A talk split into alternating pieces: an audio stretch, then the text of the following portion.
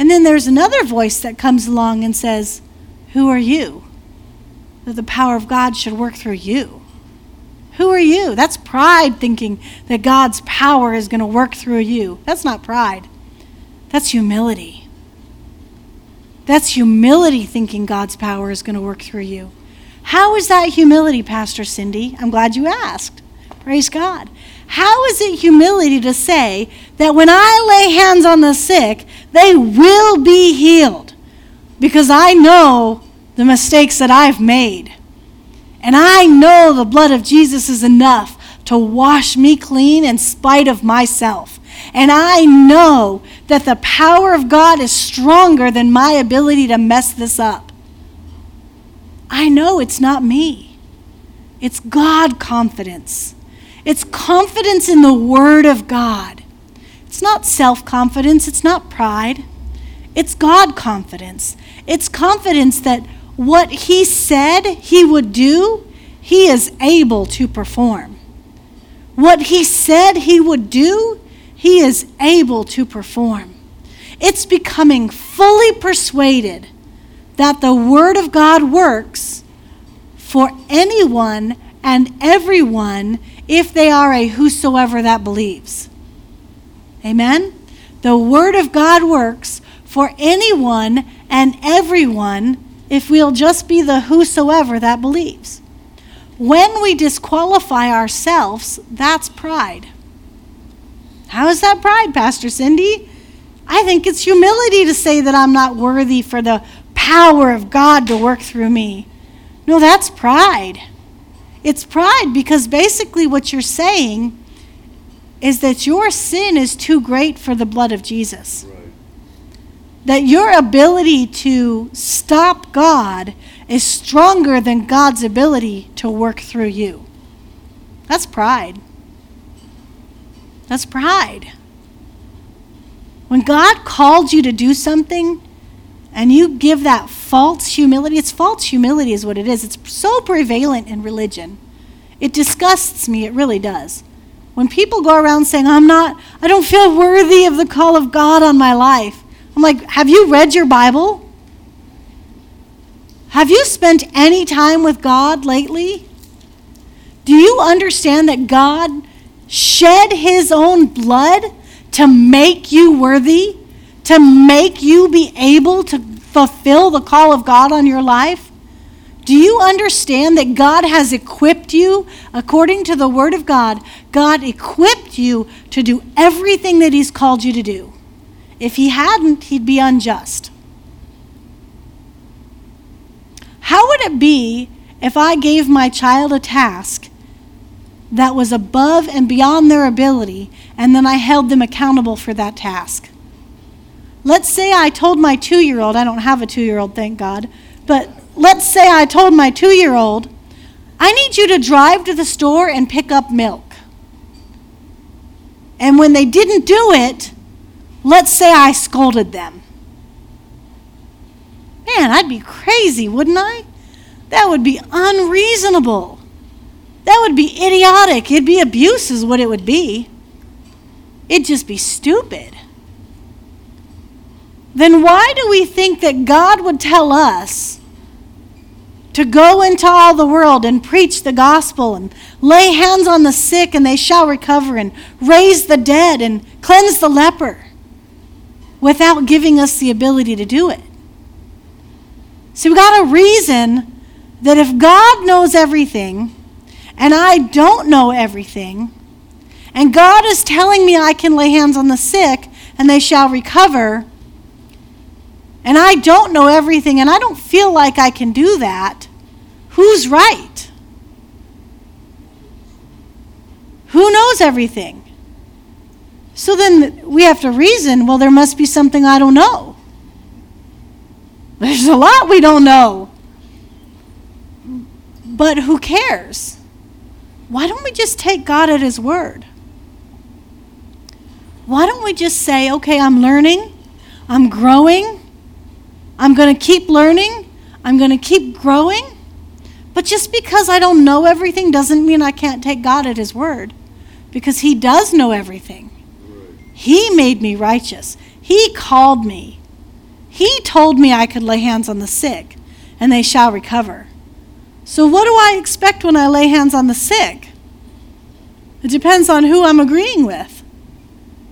If I'm agreeing with the carnal mind or the voices that are speaking against God, I'm going to think it doesn't work when I lay hands on the sick.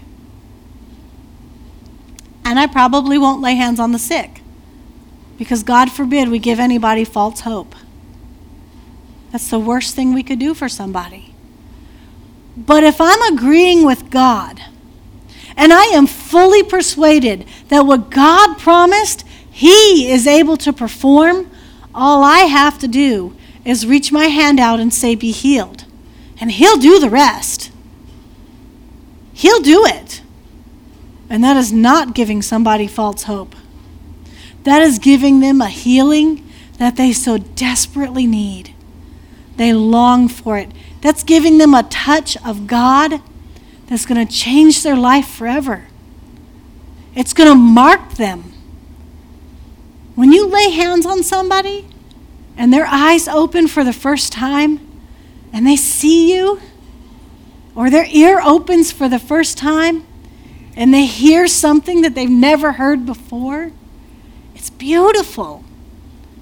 It's amazing. When you do that, you know you didn't do it. You know you didn't do it. You know it's God doing it. You know that. It's beautiful. You're giving them a touch from God. But in order to do that, we have to become fully persuaded that what He promised, He's able to perform. That when He said all things are possible, He really meant all things. When He said, believers shall lay hands on the sick and they shall recover, He really meant us. He wrote the Word of God for us. When He said, I'll never leave you, I'll never forsake you, all things are possible with me, He actually meant it. He meant it. When He said He watches over His Word to perform it, don't you know that He's watching over that word in Mark sixteen, that believers shall lay hands on the sick and they shall recover? He's watching over that word, that if any human, any born-again believer anywhere does what the Word of God says, He watches over it to perform it. It's not complicated and it's not hard. It's easy, just like speaking in tongues. Our part in speaking in tongues is that we use our vocal cords and we start speaking.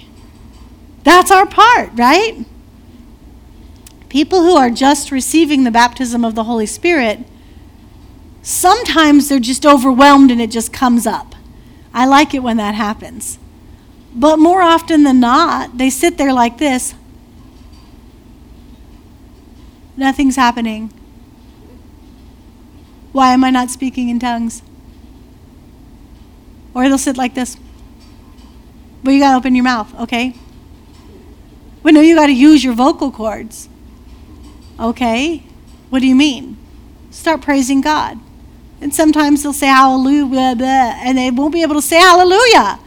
And they'll be embarrassed because they're not saying an actual word. And I'm like, that's tongues. You got it. That's tongues. Keep going. Don't stop. Don't shut it down. Sometimes we have to pray in tongues with them. And I just... One of the things I like to do is just say, repeat after me, and then they do, and then I start praying faster and faster, and they can't keep up, but the Holy Spirit just changes their language, and it goes into their own tongues, and I start praying. It's beautiful. It's a miracle every time, but we have a part in that miracle. You had a choice when I said, let's pray in the Spirit. You had a choice to pray in the Spirit or not. You made a choice to manifest the presence and power of God and the miracle of God in your mouth, or to sit there like a bump on the log and not do it. You made a choice.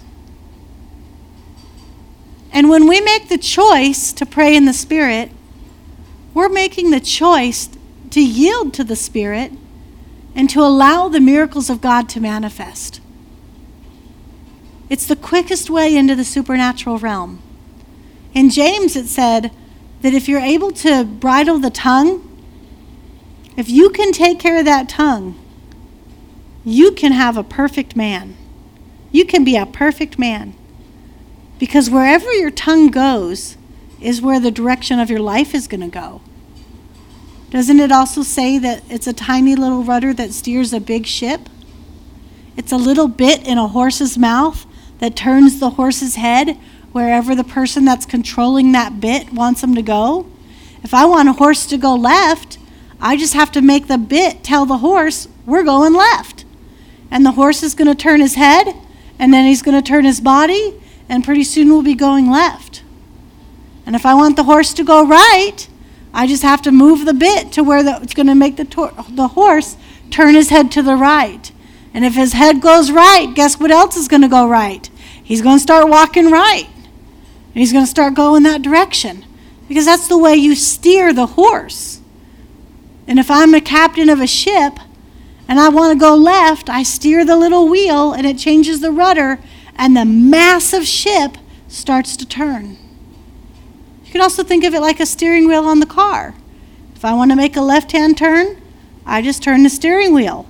And the steering wheel starts turning everything else. And before I know it, I'm t- they're turning this giant vehicle that I don't have the power to turn on my own. I can get outside the car and I can push and I can push, but that thing is not going anywhere. I can do the same with a horse. I can get outside and I can push on the back end of a horse.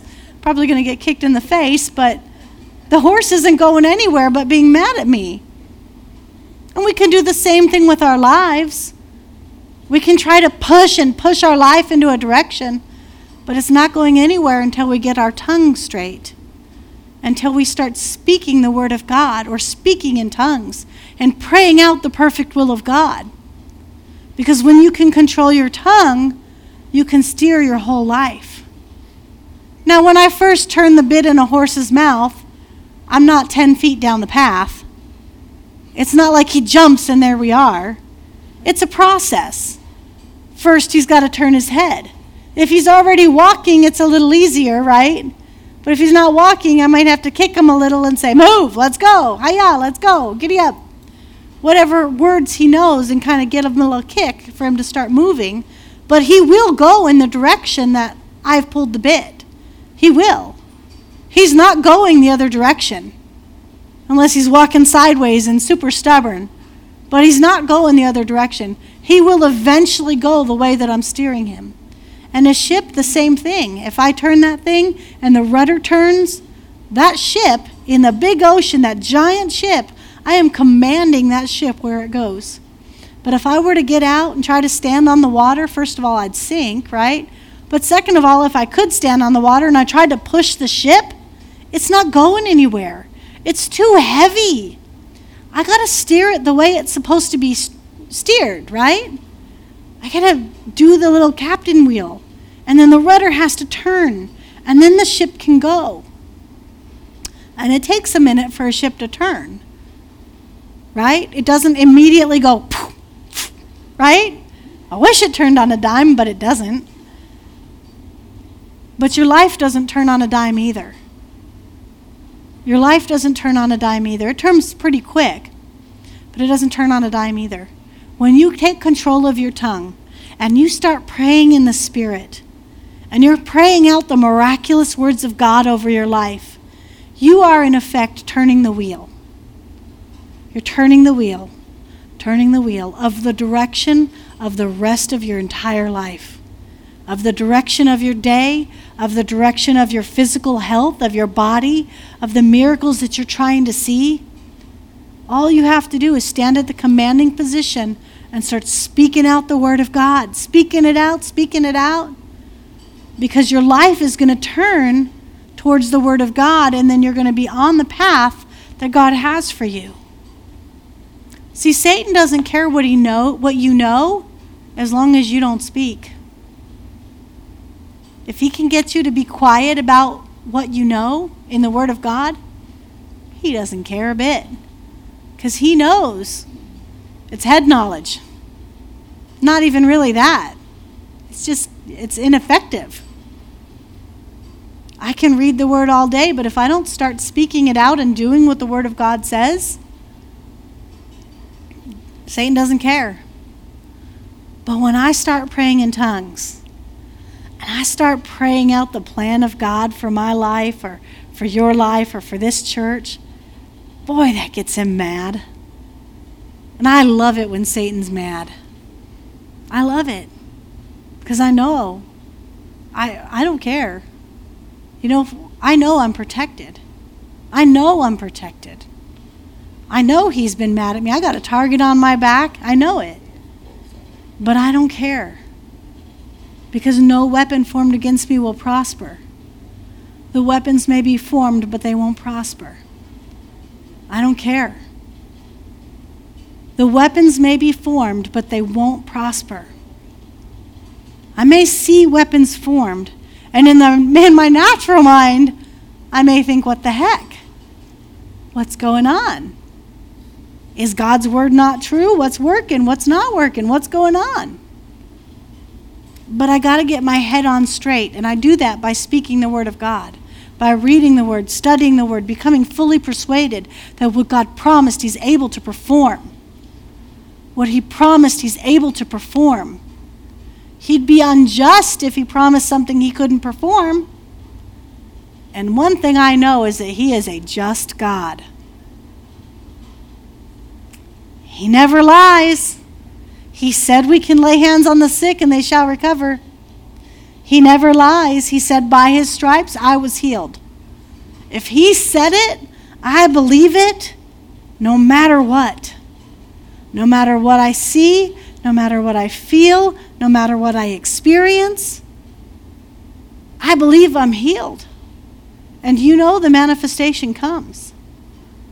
I mean, think about it. In August, I was laying in a hospital bed, in a coma, on a ventilator, having a machine breathe for me. And now you can't shut me up again. Praise God.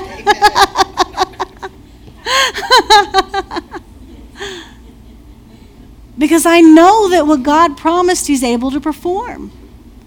Because I trust him at his word.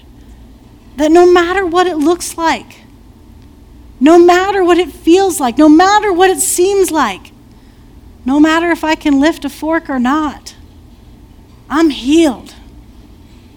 I'm healed. I'm healed. And I'm going to take my healing every day.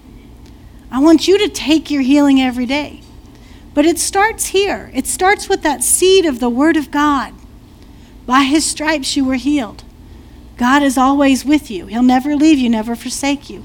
All things are possible with God. You take this word of God, all things are possible. Put it in a cup. Take this word, God never leaves me or never forsakes me. Put it in a cup. Take this word, by his stripes I was healed. Put it in a cup. Take the reasoning that the Holy Spirit has always been present for every miracle, for every person, for every time, and he's also with me, and put that in the cup and start mixing it up. And before you know it, you have a concoction of the dunamis power of God that if you'll start speaking that out, you will receive every miracle that you can think or believe, and even more than that, because God is able to do exceedingly abundantly above all that we can ask or that we can think. He's able. He's able. And he's willing. And he's present. And he's all-knowing, so he knows how to make it manifest. All we have to do is lay back and rest in him. Say, yes, Lord, I know. Yes, Lord, I will. Yes, Lord, I'm going to do what you say. Yes, Lord, I agree with your word. I like to be like Mary. Be it unto me according to thy word. He said, by his stripes I was healed. Be it unto me according to thy word. He said, I'm the head and not the tail. Be it unto me according to thy word. He said, I have a hedge of protection around me. Be it unto me according to thy word. He said, I have the favor of God that surrounds me like a shield. Be it unto me according to thy word. He said, I'm righteous. Be it unto me according to thy word. He said, I'm forgiven. Be it unto me according to thy word. He said, I'm empowered. Be it unto me according to thy word. According to thy word. Not according to my word. According to thy word. And I'm going to speak thy word through my mouth. And I'm going to get myself in agreement with the word of God. That's when you see the miracles. That's when the power manifests. And it's easy. Just cooperate. Just cooperate. Cooperate with the word of God. You know, there's a scripture in there that when Jesus is talking to Paul, he says, it's hard for you to kick against the pricks. And I've let that just kind of settle in me. And God is just unpacking it on the inside of me. And I realize that, well, in psychology and through the word of God, I realize that people oppose themselves, right? Like we self-sabotage more than we think we we do. For example, if you have a test and you don't study for the test until the last minute and you fail, you can always say, well, if I would have studied, I would have done better. That's self-sabotaging. Had you studied, you would have done better, but you didn't. You self-sabotaged, right? We do that.